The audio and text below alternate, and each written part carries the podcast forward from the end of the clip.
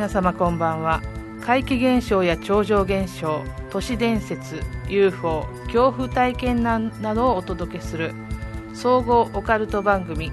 オカルト FM エリア78毎月第4日曜日22時からの1時間皆様を不思議と恐怖のエリアへとご案内いたします。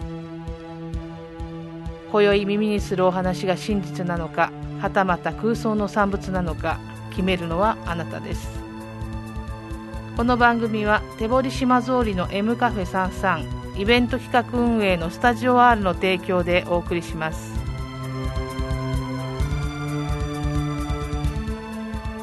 改めましてこんばんは。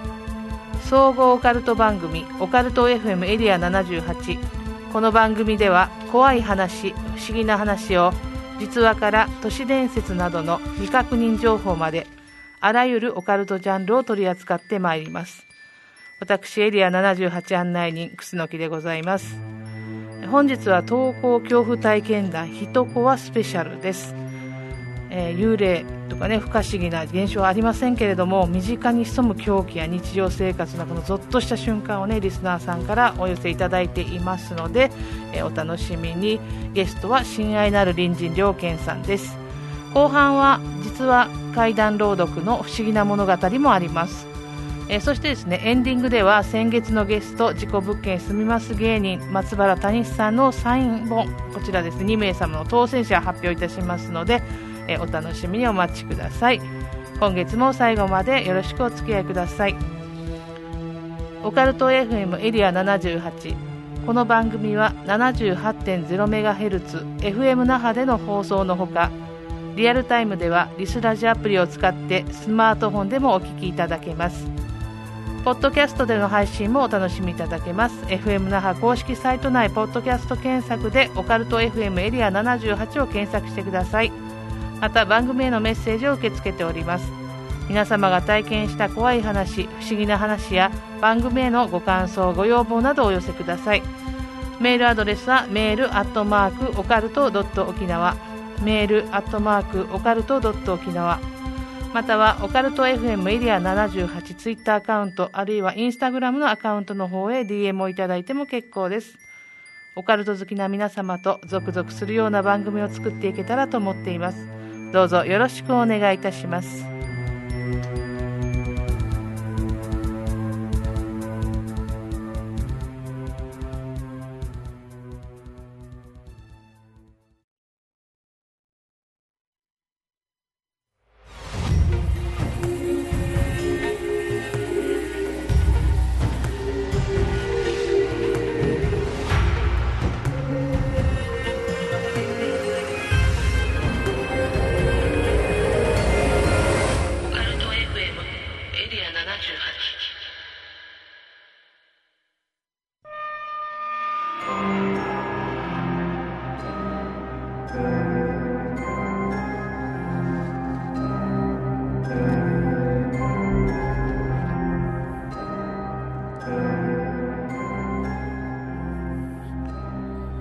えー、今月は投稿恐怖体験談スペシャル一コア今月はね一コアスペシャルということでお届けします。ゲストは親愛なる隣人良健さんです。皆さんこんばんは。親愛なる隣人良健です。はい、えー、ももはやねあの先月も怖いお話をしていただいたねリスまるで リスナーさんからはレギュラーと思われているありがとうございます。良健さんです。準レギュラーと、えー、もう今月もぜひゾッとするお話をお願いいたします。えっ、とですね、大体年に1、2回ですね、投稿恐怖体験のスペシャルをしていますけれども、はい、今月、今年は一コアということでですね、うん、結構リスナーさんからお寄せいただいた中に一コアがありましたので、そちらの方ちょっと特集でやっていこうかなと思います。はい、はい、ではね、早速お便りご紹介してまいりましょう。はいはい、まず1つ目のお便りは病院のストーカーという話匿名希望さんからのお便りです私は数年前とある病院であ病気で総合病院に入院して手術を受けました。その複数の科が入っているその病棟では同じ階に男女の病室がありましたのでフロア内で男性に会うことも珍しくはありません。しかしやたらとよく出会う男性がいました。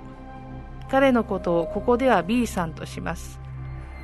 女性患者の病室の方に何の用事があるのか分かりませんがうろうろしているところに何度も遭遇したんです。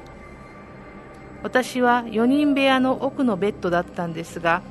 入り口側のベッドにいた同世代の女性 A ちゃんもやはりその B さんの行動が気になっていたようです。私が検査で部屋にいない時に B さんがやってきて「奥の女性はどこですか?」と聞いてきたそうです。A ちゃんは「今いませんけど何のご用ですか?」と問うと「お話ししたいなと思って」と答えるので「ここは女性用の病室ですからここには来ないでください」とはっきりと断ってくれたそうです。まさか自分と話したいと思っていたと思わずかなり驚いたのと同時に少し怖いと感じました。それから数日何事もなく私は退院することができました。退院後も A ちゃんとは LINE で連絡を取り合っていたのですが B さんのことも教えてくれました。A ちゃんはあの後病室を移ってベッドの場所も一番奥になったそうです。たまたま4人部屋に1人になってしまったのですが B さんは毎日わざわざ部屋までやってきて入り口で室内を覗いているというのです。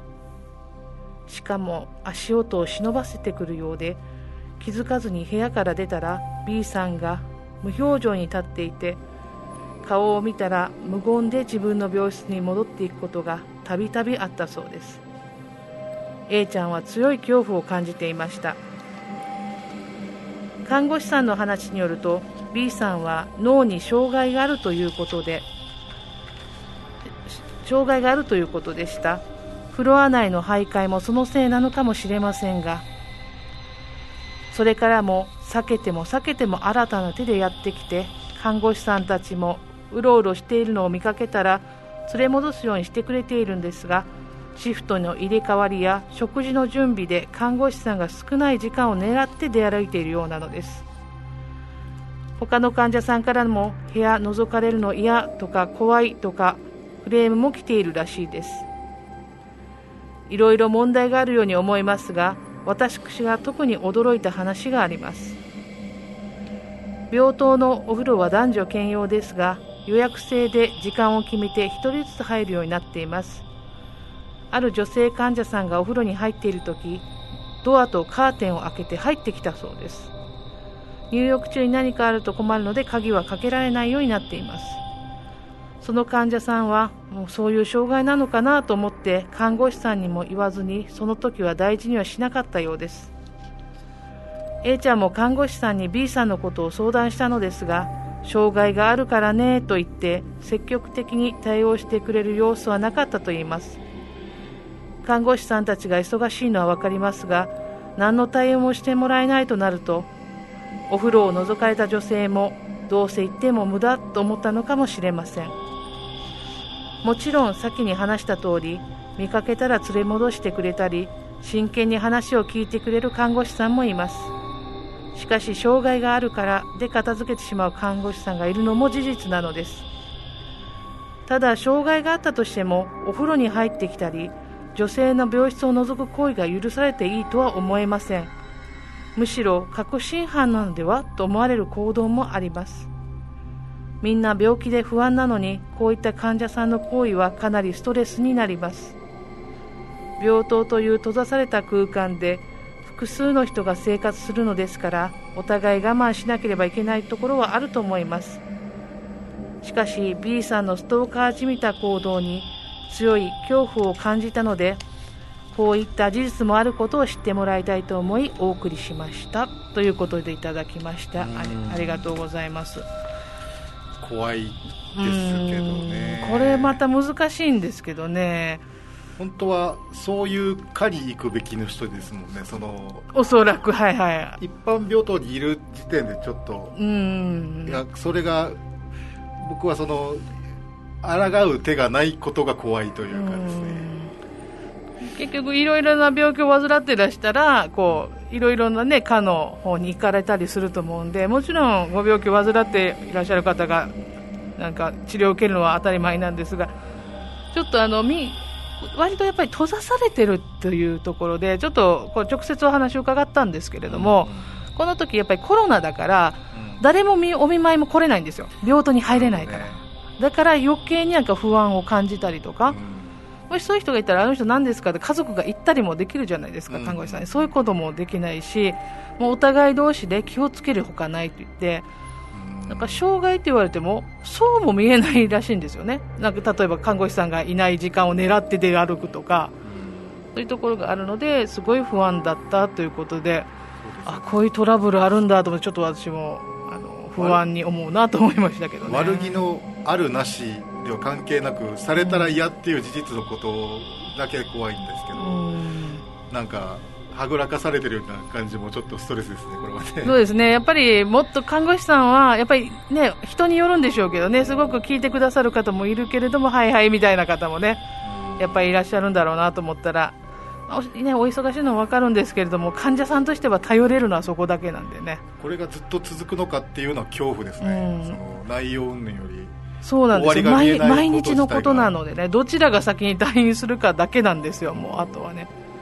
多分この男性はあんまり早く出ていく感じじゃなさそうですもんね。そうですね。なん聞いたところとあのこの方が入院する前からいて、まあ退院後もいるわけですから、結構長く入院されている方かもしれないですね。うん、ちょっと閉ざされた特殊な空間というところでゾッとする。お話でもありましたが、ちょっとなんか社会問題というか、人コアの怖いところは、明日起こるかもしれないですもんね。身近なんですね、一コア、ね、幽霊話よりもやっぱりあそうなんですよね。幽霊話は人事的なところがあったりもするんですよ。自分にはちょっと関係ないかなとか自分は見えないからとかあるけどこれはそう言えないんですよね一コアってね。言ったらあの幽霊に人権はない感じにできるので強い手段ができるんですけど、はい生きてる人間は人権に守られてる場合は、ね、相手があることって難しいですよね。こっちが強行手段に出るとこっちが捕まっちゃうかもしれないことになっちゃうっていう、理性があればあるほど苦しんでしまいますね、こっち側に、ね、そうですね。何はともあれね。あの病気療養に専念できる環境にしていただきたいなとは思いますけれどね。はい、ありがとうございました。じゃあ次のお便りご紹介します。沖縄県 N さんからのお便りです。今から25年以上前の話です。その日私は仕事で国頭村方面の山道を車で走行していましたその時白いワンボックスカーとすれ違ったのです運転席と助手席それぞれ男性が乗っていましたすれ違っただけなのですがなんだかすごく嫌な気分になりました理由は分かりませんが2人の男性の表情に不快なものを感じたのかもしれません。その後私の会社がある名護市で大きな事件が起こりました。女子中学生が行方不明になったというのです。私もボランティアで捜索に参加した一人です。しかし多くの人が捜索したものの彼女を見つけることはできませんでした。それから半年後彼女を拉致した犯人が逮捕され変わり果てた姿の彼女のご遺体が発見されました。これが名護市女子中学生拉致殺害事件です。後の報道で知ったのですが犯人は白いワンボックスカーで彼女を拉致し犯行に及んだそうです。時間帯からもあの日あの道ですれ違った白いワンボックスカーは犯人のものだったのではないか不快に感じた男性たちは犯人だったのではないか今でも時々思い出してゾッとしてしまうのですというお便りです。ありがとうございます。犯罪の話ですね。そうですね。この事件はご存知でしょうか？あの今聞いて思い出しましたね。これもねかなり大きい事件で YouTube のこの事件をまとめているようななでしょうあのチャンネルでも扱っている方がいたりもしたんですけれども、これもなんでしょうかね実際にこう見た人のことを今、ま、ちょっとこの直接お話伺うことできたんですけれども、もう今でもそれがなんか頭に残ってるんだよねということであその時は何も分からずにすれ違ってるだけなんですがなんかすごい変な感じがしたっていうんですね。あのー、おまわりさんから聞いた話なんですけど、はい。パトカーでこうパトロールしてる時にうん。僕は自転車に乗ってるんですけど、はい。警察もののドドラマ好きだからパトカーかっこいいなと思って見ちゃうんですけど、はいはい。目が合うんですよ。でこうやって会釈したりこうやるんですけど、うん。警察側の方は何かやってる人がなんか顔が違うんですって。へこのお話聞いた時にその何かどこがどうってわけじゃないけど違和感を感じたっていうこのリスナーの方の話聞いた時に多分そういうことなのかなえと、う。ん。職質をかける時の警官の方と同じあ何かを、ねそうですね。警察24時見てたらあ今ちょっとバックしてとかね。一般の人間にはわからないんだけど、うん。その経験で積んだやつと勘とかだと思うんですけど多分この N さんはそういうのをその時発揮してしまったのねかなと。勘が思いましたね。働いたかもしれないですね。ちょっと事件ものの実際の事件のお話でした、はいじゃあ続いてのお便りに参りましょう、はい。こんにちは。見バレが困るので匿名とさせてください。これは私が大学生の頃なので30年くらい前のことです。当時私が住んでいたところで子供が3名行方不明になった事件がありました小学生と幼稚園か保育園の子供だったと思います。県内で大々的に報道され警察や地域の方たちが何日も探していました。子供たちは数日経っても発見されなかったと記憶していますがその間地元では嫌な噂がありました。子供たちの親が殺して隠しているのではないかというものです。子供の行方不明事件ではそういった心ない噂が立つこともありますが近所の人たちがあの家ならあり得るなどと会話をしていると真実味が出てしまい信じた人も少なからずいたと思います。私の親の知り合いが子供たちの親を知っているようで直接良くない噂を聞かされたりもしてすごく嫌な気持ちになりました。結局子供たちは事故死してました。これははっきりと警察が発表しています。子供を亡くした親御さんの悲しみ苦しみは想像を絶すると思います。しかしその陰で親を犯人呼ばわりするような噂を危機として話す人たちがいるのが何より怖いと思いました。大変痛ましい事故なのですが今検索しても詳細がほとんど出てこないのもなんだか不気味な感じがしました。ということをいただきました。ありがとうございます。これはまた事件のものなんですがこれ本当に人の悪意ですよね。事件そのものよりもうだからうん。今のネットの叩き方とまあそっくうりっちゃそんっくりそうですね。媒体が口から伝わるかの違いぐらいですね、今であれば本当にすぐねツイッターで親の顔とかもすぐ出てっていうことになっていたんでしょうね。これ30年前ということなのでうん。まだねあの口コミとかテレビ報道ぐらいの話だったと思うんですけれども、ね言葉の責任は考えて喋らなきゃいけないんですけどね、うん。あのこういう電波で乗らなくてもなんですが。そうですね、まあ、やっぱりね。口ほど怖いものないですし、うん。またね取り戻せないんですよね。そうなんですね。言った言葉はね、まあ、ちょっとこういうのはやはりねよく行方不明のニュースとか見たら必ずそういった噂をする方がいるみたいで本当に心が痛いんですけれどもね、はい、ちょっともう人の悪意が何よりも生きてる人間が怖いというような僕の一番怖いものはそれですね。悪意ですね。悪意がちょっとね嫌な気持ちになるお話でしたね。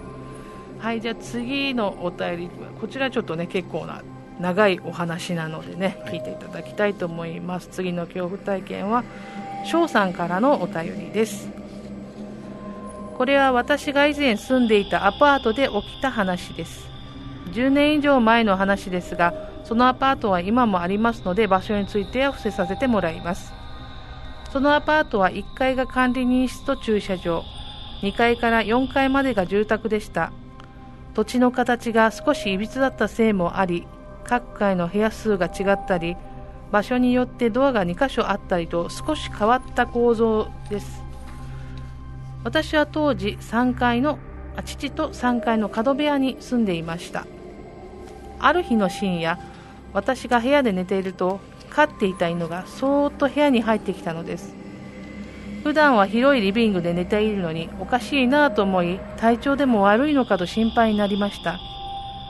犬は私の後ろに隠れるようにして静かにじっとしています。お水でもあげてみようかと部屋からリビングに出るとそこに立つ黒い影が。明らかに父とは違うその姿に私はうわーっと大声を上げました。すると隣の部屋で寝ていた父が飛び起きてリビングへ出てきましたなんだお前は？と黒い影に向かい父は大声で怒鳴りました。そしてすぐに警察に電話と言われ私は玄関にあった電話で急いで110番通報しました不審な黒い影はすみませんすみませんと謝り逃げようとしているのですが腰が抜けたのか動けずにいます電気をつけると侵入者は黒っぽいジャンパーとズボンを身につけた若い男でした私は警察に家に不審者が侵入しています。すぐ来てくださいと言い警察官の女性が場所や状況を冷静に聞いてくれたのでゆっくりと話すことができました。しかし電話をしている途中で周囲の様子が変わりましたすみません。どなたかいませんか？と男性の声がするのです。深夜に電気がつき騒がしい声がする。うちのドアをノックする人がおり父が出てみるとその男性は自分は上の階に住んでいる〇〇です。すみません友達が酔っ払って部屋を間違えてしまったようでと恐縮しています。このその声を聞いた侵入者が慌ててドアへと向かいます。どうやらドボロボなどではなく酔っ払いが階を間違えただけのようでした。私は警察に電話をしたままでしたが今あったことを告げて泥棒ではないので大丈夫ですと電話を切りました。男たちは何度も謝りながら階段を上って上の階へと消えてきました。私と父はほっとしたと同時にうちの犬は全く番犬にならないねと笑っていました。しかし翌朝冷静になって考えてみると変なんです。先にも言いましたがこのアパートは少し変わった構造をしています。角部屋にあたる私の部屋は通常使うドアと奥まった部分に洗濯スペースに行けるドアがありました。共有の外廊下の一番奥まったところに洗濯機とドアがある感じです。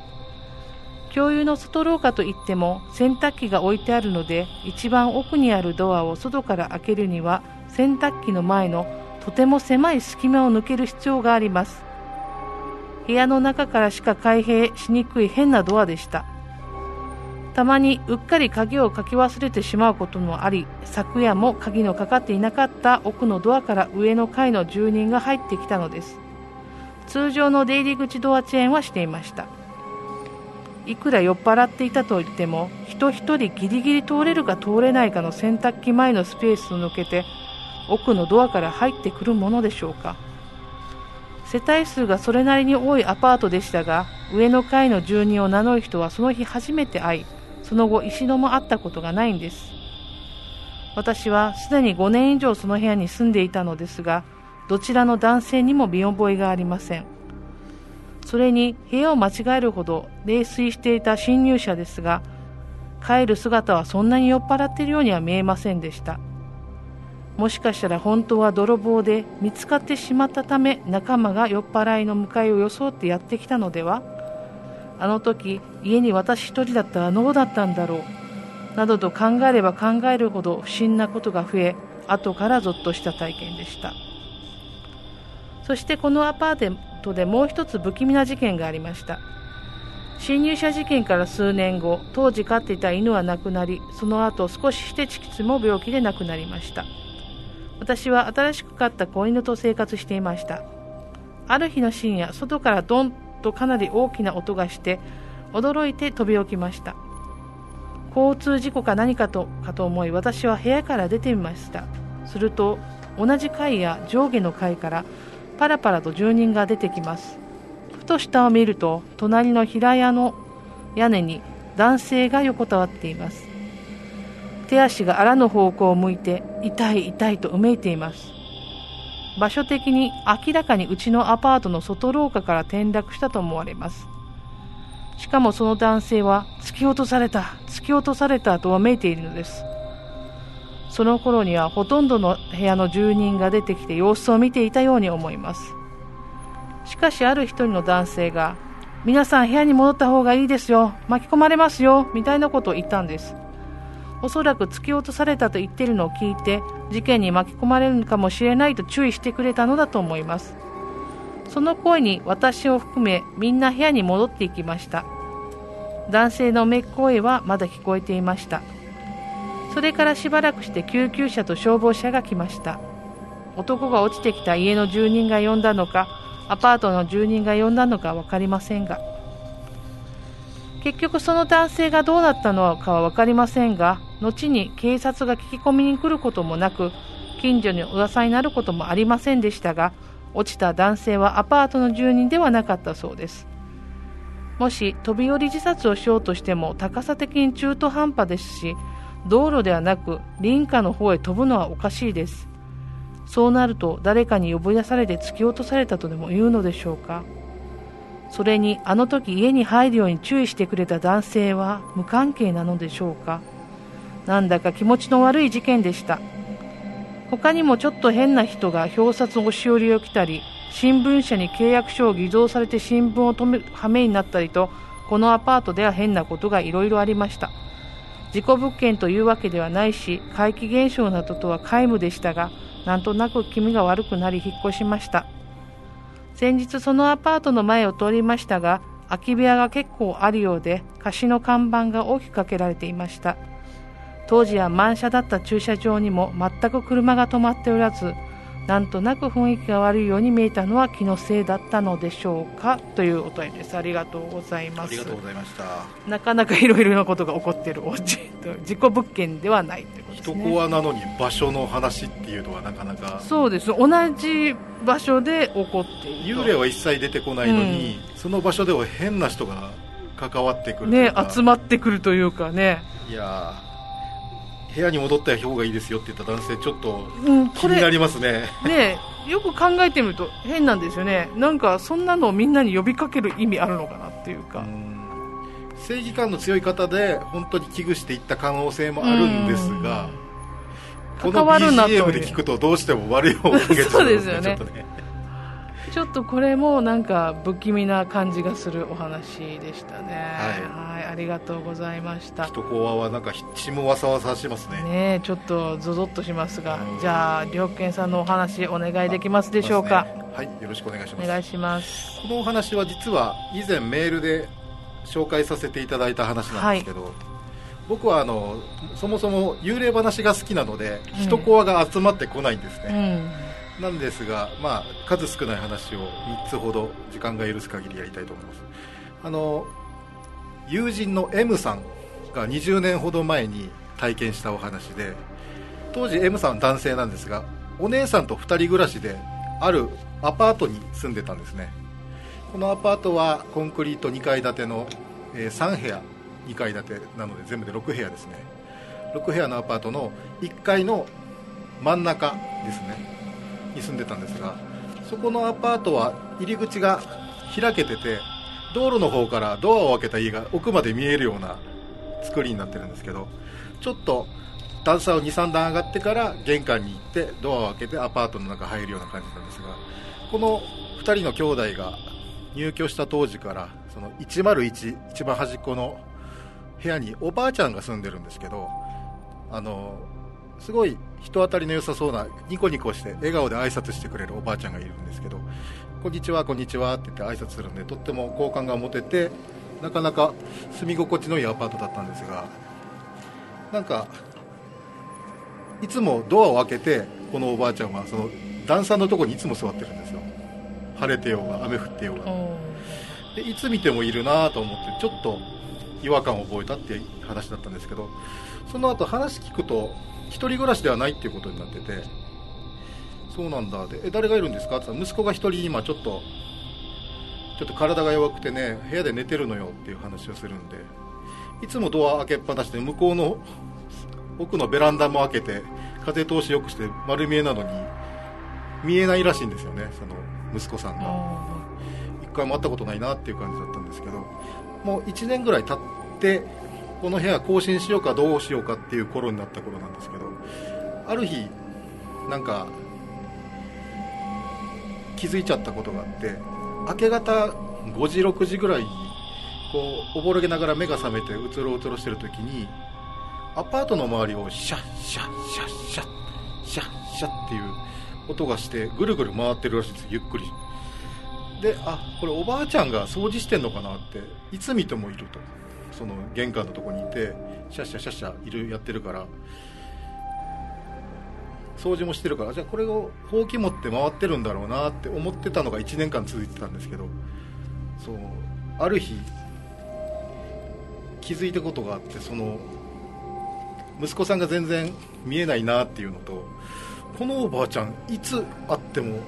夜勤終わって夜中に帰ってきてもずっと玄関の段差にいるらしいんですよね。お帰りありがとうございました。お疲れ様ですっていう挨拶は元気にするんですけど息子さんは見えないしいつでもアパート開けっぱなしだし いつも雨の日だろうが晴れだろうが夜だろうが朝だろうがずっと玄関に座ってるらしいんですよ。でも生きてる人間で幽霊じゃないんですけどこのシャッシャッシャッシャッっていう朝また聞こえるなと思って M さんがおぼろげながら聞いた時にこれほうきの音じゃないなって気づいたんですよ。でよく聞いたら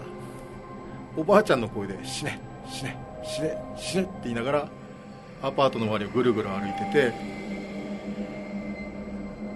その時 M さんはあなんか分かったって思ったらしいんですけどひょっとしてこのおばあちゃんも息子さんに死んでほしいのかもうこれは完全に M さんの想像なんですけど今までのつなぎ合わせた勝手な脳の中のパズルがパチッてはまったことが実はもう息子さんは生きててほしくないぐらいお荷物で家にもいたくなくてずっと行くとこもないからおばあちゃんはどこも行かないんだけど家にはいたくないから玄関外の段差にずっといてニコニコ挨拶して掃除してるけど明け方誰もいない頃にそのアパートの周りを死ねって言いながら歩いてたんじゃないかなっていう日にある朝気づいてしまってゾッとして更新はやめようってお姉ちゃんに言ってそのアパートを出てったっていうお話なんですよ。ああもうこれはなんか重曹みたいな。そうですよ。ねだから感じですね。呪詛が効かなくてもやってることが恐ろしいのうでうん。だから息子にそれをするっていうのも相当ご苦労なさったんだとは思うんですけどうん。誰も助けられないこの社会もあれなんですがただ息子さんの姿が見えないのもまたそれがそうだから本当に息子に死ねと言っていたのか。もう実は亡くなってておばあちゃんの妄想なのかとかいろいろ僕のはそこまで妄想したあ想像したんですけどう分かんなくてですね。まずお家にいないの怖いですしね。いつい何時に帰ってきてもずっと玄関にいるんですって。でどうやって生活してんだろうってその引っ越した後にそういえばあれだったよねこうだったよねってポロポロ溢れ出てきて。あずっと玄関にいたけどあの人どこで寝泊まりしてたんだろうっていう思いをしていてっていうお話でした。ちょっとこれ本当ゾッとしますね。ね。まさに人怖って感じです、ね、最初の時はあのちゃんと地名も教えましたよね、ええはい。あそこら辺ですっていう場所も話して、まあ、でも20年前なんでこのお母さんももうね。存命じゃないかもしれないんで,、ね。あれだけど実はまだ亡くなって回ってたら嫌だなっていうおひれを僕は勝手に考えたんですけども、もうそれはすごく嫌です、ね。うん。で、えー次のお話。はい。これはですねちょっと僕自身の体験で最初に言いますがオチはないです。はい。で一コアを探してる時に思い出した話なんですけどえーっとですね1617年前に僕が家の庭で自転車の修理をしてました。あの一人で全部直せたり組み立てたりできる人間なんでやってたんですけどある日門の方からあの丸坊主のがたいのいいおじさんが入ってきて「あんた〇〇さんだよね良健さんとこだよね」っていうことで、はい、そうです。ってあじゃあこれ、あんたんとこだから任せたからって言って、ある手に持ったものを見せてくれたんですけど、それがですね、あの燃やさないゴミ袋、透明なビニールにあの青い字で燃やさない、えーゴミと書かれた袋の中に入ったお仏壇のとうとう名と言われる位牌ですね。これを急に縛ったやつを、はい、任せたから、あんこれあんたんとこんだから、頼むねって言ってきたんですよ。さあそのおじさんの後ろを、当時で多分80歳ぐらいか70歳ぐらいのおばあちゃんが杖ついて、ゴニョゴニョゴニョゴニョ言いながらついてきてたんですよ。はすみません、どちら様ですか？って言ったら、ああんたの遠い親戚の音源だからって本当にこんな言い方したんですよ、ええごめんなさい聞こえなかったんでもう一回言ってもらいますああもう、まあ、言ったから大丈夫はいはいって言ってちょうどばあちゃんがまだ存命でえ出てきたんですよ。でばあちゃんこの方知ってるって言ったらえわからないけどってなっていやあんたのとこのあれだからこれもうもうこれでいいよね。任せたからって言って位牌を置いてこうするんで、はい。いやちょっと待ってください。話が見えないんで。大丈夫大丈夫。あのもうあの今度電話するからうんうんっつって表に待たせてある軽のワゴンに乗ってバタンって走って逃げてったんですよ。え。これどういうこと？ってばあちゃんに聞いてもうーんって言ってて。いやえ急に他人の家の 位牌なんか持ってこられてもって。怖くて一応物置に申し訳ないけどビニール袋のまま例のぶゴミ袋のままあの保存保管してたんですよ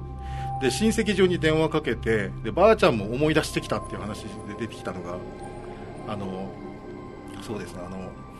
遠い親戚で一家みんな亡くなってて一人息子しかいないお家があったんです。えそのお家にあのお嫁さんが来たと。で実は戦争もあって位牌も全部焼けてたからその親戚みんなでお金出し合ってとうとうめを買ってあげたらしいんですよ。うんでこれであなたはお家守りなさいねってみんなからの援助でそのお家もななるだろうと思ったんですがその半年後ぐらいに旦那さんが亡くなったらしくてその一人っきりだった。うんすると奥さんしかいないんだけどこの奥さんははっきり言って血統ではないわけですよね。そのうんまあ、お嫁さんお嫁さんに入ったけどど血はつながってないわけなんですよ。で急にその奥さんだった未亡人の方にとうとうめと家を守れって他の親戚がプレッシャーを与えてたらしいんですよ。でもこの人はもう一人で来てかいけいけないしでも離婚っていうやつをやると今いる家を出ていかなきゃいけないっていうんで家はそのままでとうとうめはほったらかしにしてたらしいんです。で他の親戚がその亡くなった命日とかに手合わせに行くと別の男性がいたりしてとうとうめほったらかしだったんでみんなからもちょっと村八分になったらしいんですよ、うん。っていう家だよって聞いたんですけど多分その間から何十年もそのとうとうめを多分ほったらかしてたのを、うん。何のきっかけがあったか分かんないんですけどその親戚中の中からよりによって僕の家を目指してそれを捨てに来たんですよ。もう、ね、狙ってきてるわけですよね。もう分かってきてるんですよね。そうなんです、あのまるまる良健さんのとこだよねってちゃんと名字を言われて入るって、どちら様ですか？ごにょごにょですっていう返事だったんで、うん聞こえないでも本当に投げ捨ててきたんですよ、うん。ポイって。でこれは困ったぞと。下手に捨ててもこっちが呪われそうだと、うん。ちょうどうちのおじいちゃんが亡くなって3回忌だったんですよ。はのあの法事があったんでお坊さんが来てくれた時に実はこういうことがありまして大変困ってますって言ったらお坊さんがじゃあうちでお焚き上げしますね。すぐ渡してくださいってい言って持ってって綺麗に供養してもらったんでうん。事なきゃやってるんですけどそれ以来電話するよと言ったおじさんは全く電話はないし、まあまあどこに住んでるかもわからないんですがうん。親戚みんなではあ多分ろくな目に遭ってないんじゃないかねとは言ったんですが僕はその人ん家に尊めを投げつける人の悪意がとても怖かったです。これもなかなかの一コアですね。急に思い出しましたこのあ話ーここれこ怖いです。あのやっぱり人亡くなった人を敬わないのも怖いですしなんかこの系統がよくわからないですね、うんなんか来たばっかりのお嫁さんにこれを守らんといけんっていう親戚またうん結構きついじゃないですか言ったら誰も悪くないんだけど、うんみんな悪いんですよねそんな感じですねそれを僕らの責任とされたのもちょっと腑に落ちないんですがうんまあ、でも、まあ、お坊さんがね、お焚き上げしてくださって本当に良かったですよね。時間まだ大丈夫ですか？えーとね、もうちょっとお時間がそろそろ。じゃあ次回でこのそうですね、もう一つね、はい、お話で、またね、あの、いただいたお便りもまたありますのでね、はいまた次の一コア会にお願いいたします。よろしくお願いします、はい、今日は、えー、投稿恐怖体験談一コアスペシャルということでお送りいたしました。ありがとうございました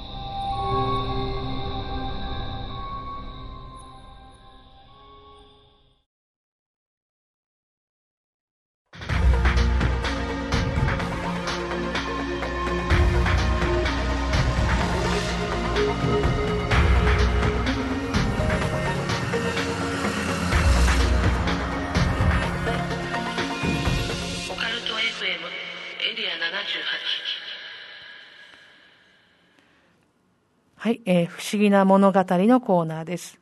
このコーナーは作家のかなさんの実話怪談をご自身の朗読でお届けします。えー、今月は一コア特集の不思議な物語、幸せな暮らし。どうぞお聞きください。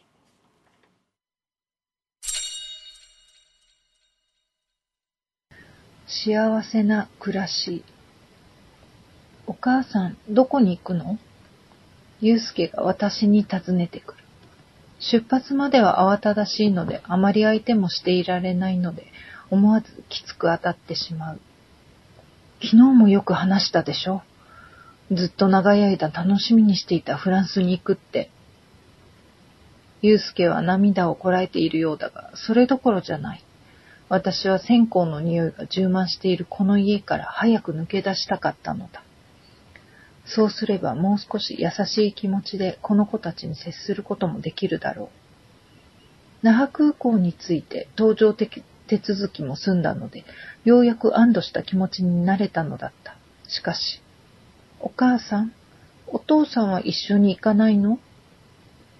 光一がようやく解放されつつあった私の神経を逆なでしてしまったのである。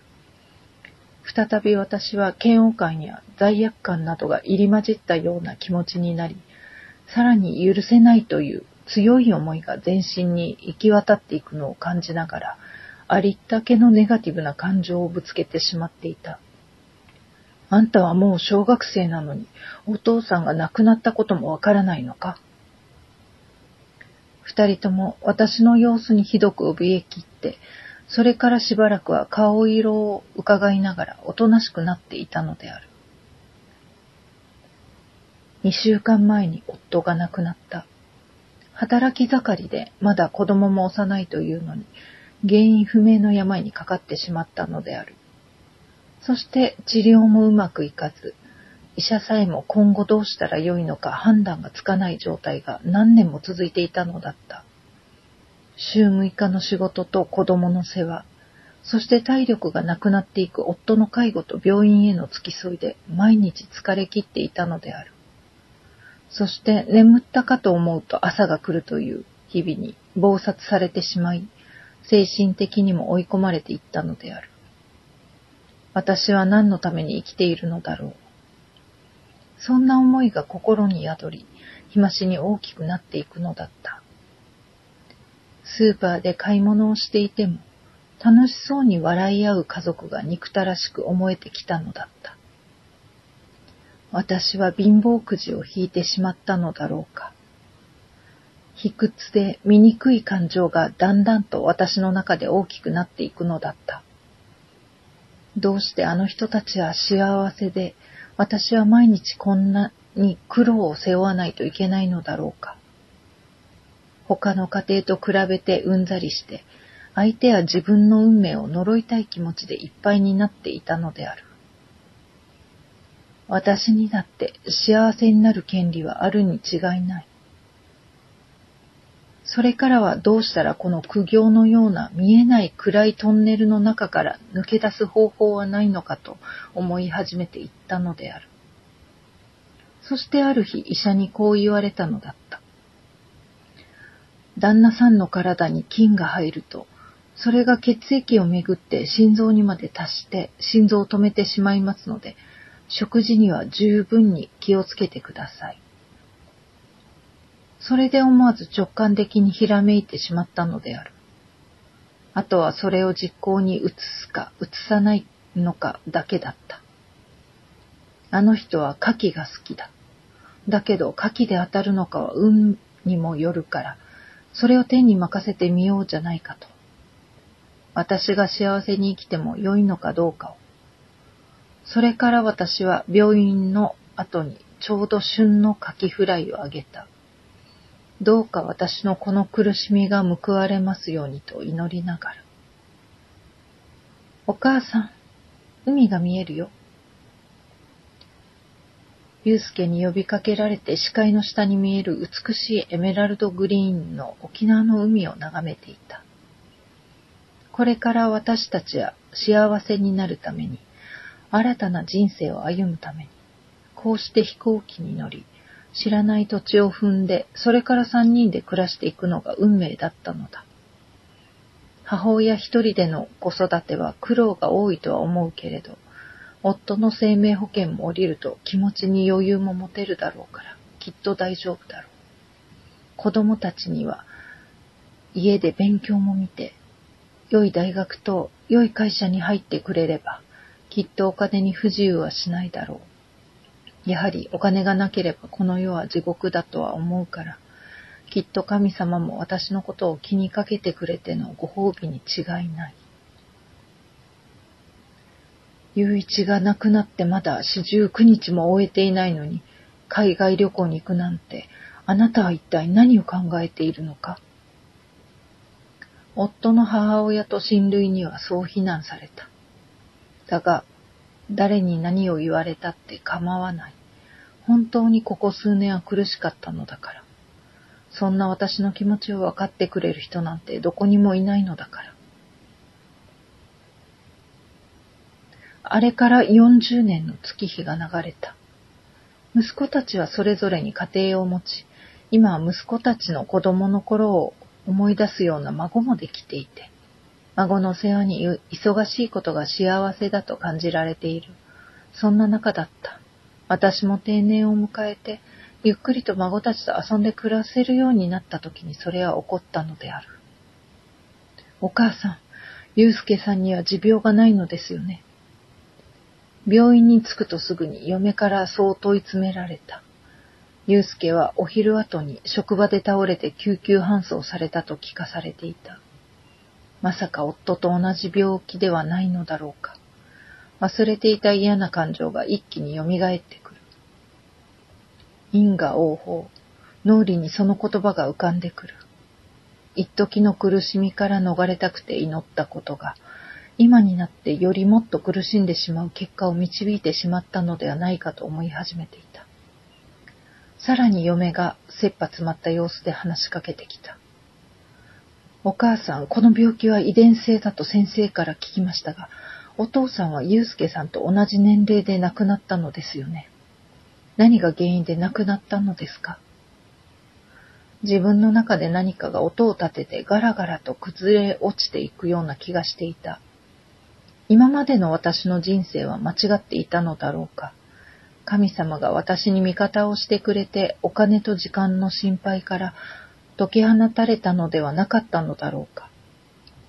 40年も経って今度は息子が夫と同じような状況になるなんて。遺伝性の病だということは、もしや将来孫たちも同じ運命をたどってしまうというのだろうか。いや、まだ何も決まったことでもないわけだし。将来医学の進歩では治る病になっていないとも限らないわけだから。お母さん、聞いていますか？ゆうすけさんはもう少し救急搬送が遅れたら危なかったくらい深刻な状態だったそうですよ。それが運よく助かったのです。気をしっかり持ってください。私たちが強くないとゆうすけさんも子供たちも不安になりますから。どうしてこの嫁はこうも前向きでいられるのだろうか。私にはそう思える余裕なんてなかったのに。果たして私の選択は間違っていたのだろうか。こんなに顔色の悪い息子を見ていると、40年前のことばかりが蘇ってしまう。どうか一日でも息子が生きてくれますように。どうしてあの時はそう思えなかったのだろうか。その後、孫の母親は病院へ行くことが多くなり、孫を預かることが多くなっていた。ばあば、お腹すいた。孫が私に呼びかける。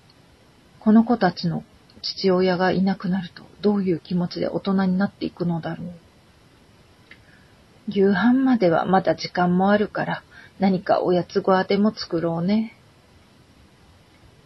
お腹を満たしてあげてこの子たちが無事に大人になって暮らしていくことを手助けすることしか私にはできない。そして息子は生命保険に入れていたのだから孫たちも困らないだろう。私は体が丈夫なので長生きすると思うからお金の心配がないかと思うとやはり神様は私のことを助けてくれるのだろう。その後、息子の余命が告げられた。私はこれから孫の世話を生きがいに暮らしていけばいいのだから大丈夫。おしまい。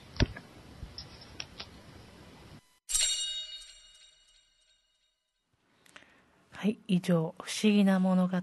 幸せな暮らしでした。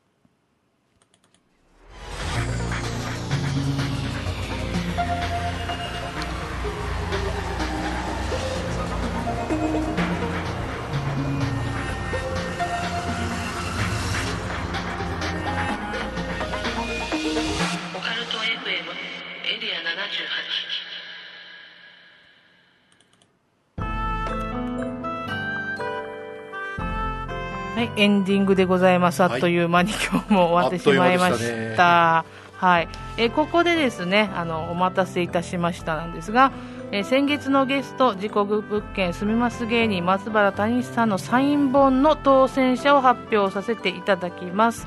えーお一人目、えー、はちみつドリームさん。おめででとうございますとうございます。えーお二人目、あさみさん。おめでとうございます。お二人ともですね、ツイッターからご応募いただきました、ツイッターネームでご紹介させていただきました。えー後ほど番組から DM でまた詳細を送らせていただきますので、ご確認よろしくお願いいたします。えー今回もね、本当にたくさんの方からご応募いただきました。すごかったみたいですね、えーもうやっぱりね反響がすごいですね、ね谷さんは。サイン本ですからね。そうなんですよね。うん、なんか持っててもサイン本も欲しいですか？ら読む用とねね置いとくよみたいな形でね。教養ももう一冊そうですね。本当にあの面白い本でもありますからね。もうご当選されたお二人ぜひ楽しみにお待ちいただきたいなと思います、はいえー、と今後もねプレゼント企画をやっていきますので、まあ、ちょこちょこチェックしていただければなとぜひぜひ。思います、えー来月のメインテーマですが、えー以前北陸の民話伝承などをご紹介しましたが他の地域や県の民話伝承も聞いてみたいというリクエストもたくさんいただいていたので、まあ、まずは九州九州地方から攻めていきましょうということで次回熊本県を特集してみたいと思っております熊本にリスナーさんねちょっともしよければお便り欲しいんですけどりょうけんさん熊本は行ったことあります？えーっとないと思います。小学あ中学校の時に九州は行ったんですけど熊本は行ってないかな。私は多分ね中学校の修学旅行で熊本行ってるような気がしますけどあんまり記憶県ない。ですまたいだんでちょっと覚えてないんですよね。ねなんか割とね修学旅行九州中学生とか九州各県みたいなはねハウステンボスに行ったのを覚えてるんですけど。ああなるほど。なんかねあのく私も熊本と聞いてもピンとこなかったんですけどね。まあどんなお話があるのか楽しみにおしたい。城があるんでなんか侍系の幽霊の城だったら嬉しいなって思いますね。あるかもしれませんね。ははい。ちょっとね熊本リスナーの皆さんお便りお待ちしておりますよ。はいえーあとですねもろもろのお便りの方もですねあのメールアドレスメールアットマークオカルトドット沖縄メールアットマークオカルトドット沖縄の方へお寄せください、えー今後ですね沖縄の妖怪とかユタとか日本の記載世界の七不思議歴史の謎と不思議なども考えておりますので気になるテーマあったらぜひお寄せください。はいということで今日は良健さんありがとうございました、えーありがとうございました。こちらこそ、えーまたね次回また一コア。はい、話足らないので、ねぜひよろしくお願いいはい、たしよろしくおます、願いします。えーこの番組は手堀島通りの M カフェ33イベント企画運営のスタジオ R の提供でお送りしました。それでは来月も第4日曜日10月23日22時にお会いしましょう、えー本日のゲストは親愛なる隣人両県と。案内人は楠木でした今宵耳にしたお話が真実かどうか決めるのはあなた自身です。それではおやすみなさい。良い夢を。おやすみなさい。